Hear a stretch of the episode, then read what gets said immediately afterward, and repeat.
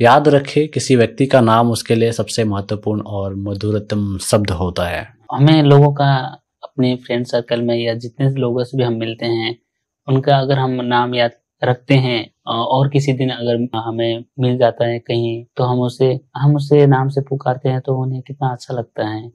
तो उन्हें लगता है कि किसी को अपना नाम बहुत ज़्यादा पसंद होता है, है। तो उन्हें लगता है कि उन्हें याद है अरे हम मिले थे। अभी भी मुझे मैं इस लेसन को पूरी तरह से नहीं रख पा रहा हूँ मैं अभी भी हाँ, ये मेरा सबसे ज़्यादा सबसे बड़ा वीकनेस है हमको नाम याद नहीं मेरा भी वीकनेस है तो नाम नहीं याद नहीं रहता लेकिन अभी मैं कर रहा हूँ तो बहुत सारे लोगों का याद भी रख रखता हूँ लेकिन स्कूल का समय का मुझे मिलते हैं मेरे नाम सबको पता है लेकिन मुझको उन लोगों का नाम नहीं पता है तो हाँ, उनको जब नंबर सेव करना तो मुझे नाम पूछना होता है। मेरा उससे भी बुरा हाल है।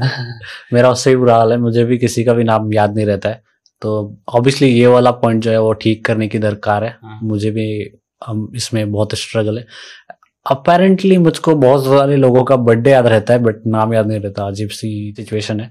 तो वो एक प्रॉब्लम है जो फिक्स करने की ज़रूरत है। बाय द वे ये अगर आप कर पाते हो तो बहुत ही अच्छा है। और सिर्फ़ ये बुक में नहीं कहा गया या सिर्फ़ मैं नहीं कह रहा हूँ बड़े बड़े लीडर्स हैं बहुत सारे लीडर्स क्या बोलेंगे, इस पर्सनालिटी या जो भी फीचर या जो भी है इंसान में, उसकी वजह से काफ़ी ज़्यादा पॉपुलर है।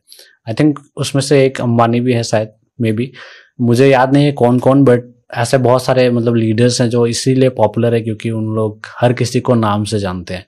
तो ये एक बहुत ही इंपॉर्टेंट पॉइंट है, अगर आपको नोट करना है बेटर इन्फ्लुएंस क्रिएट करना है।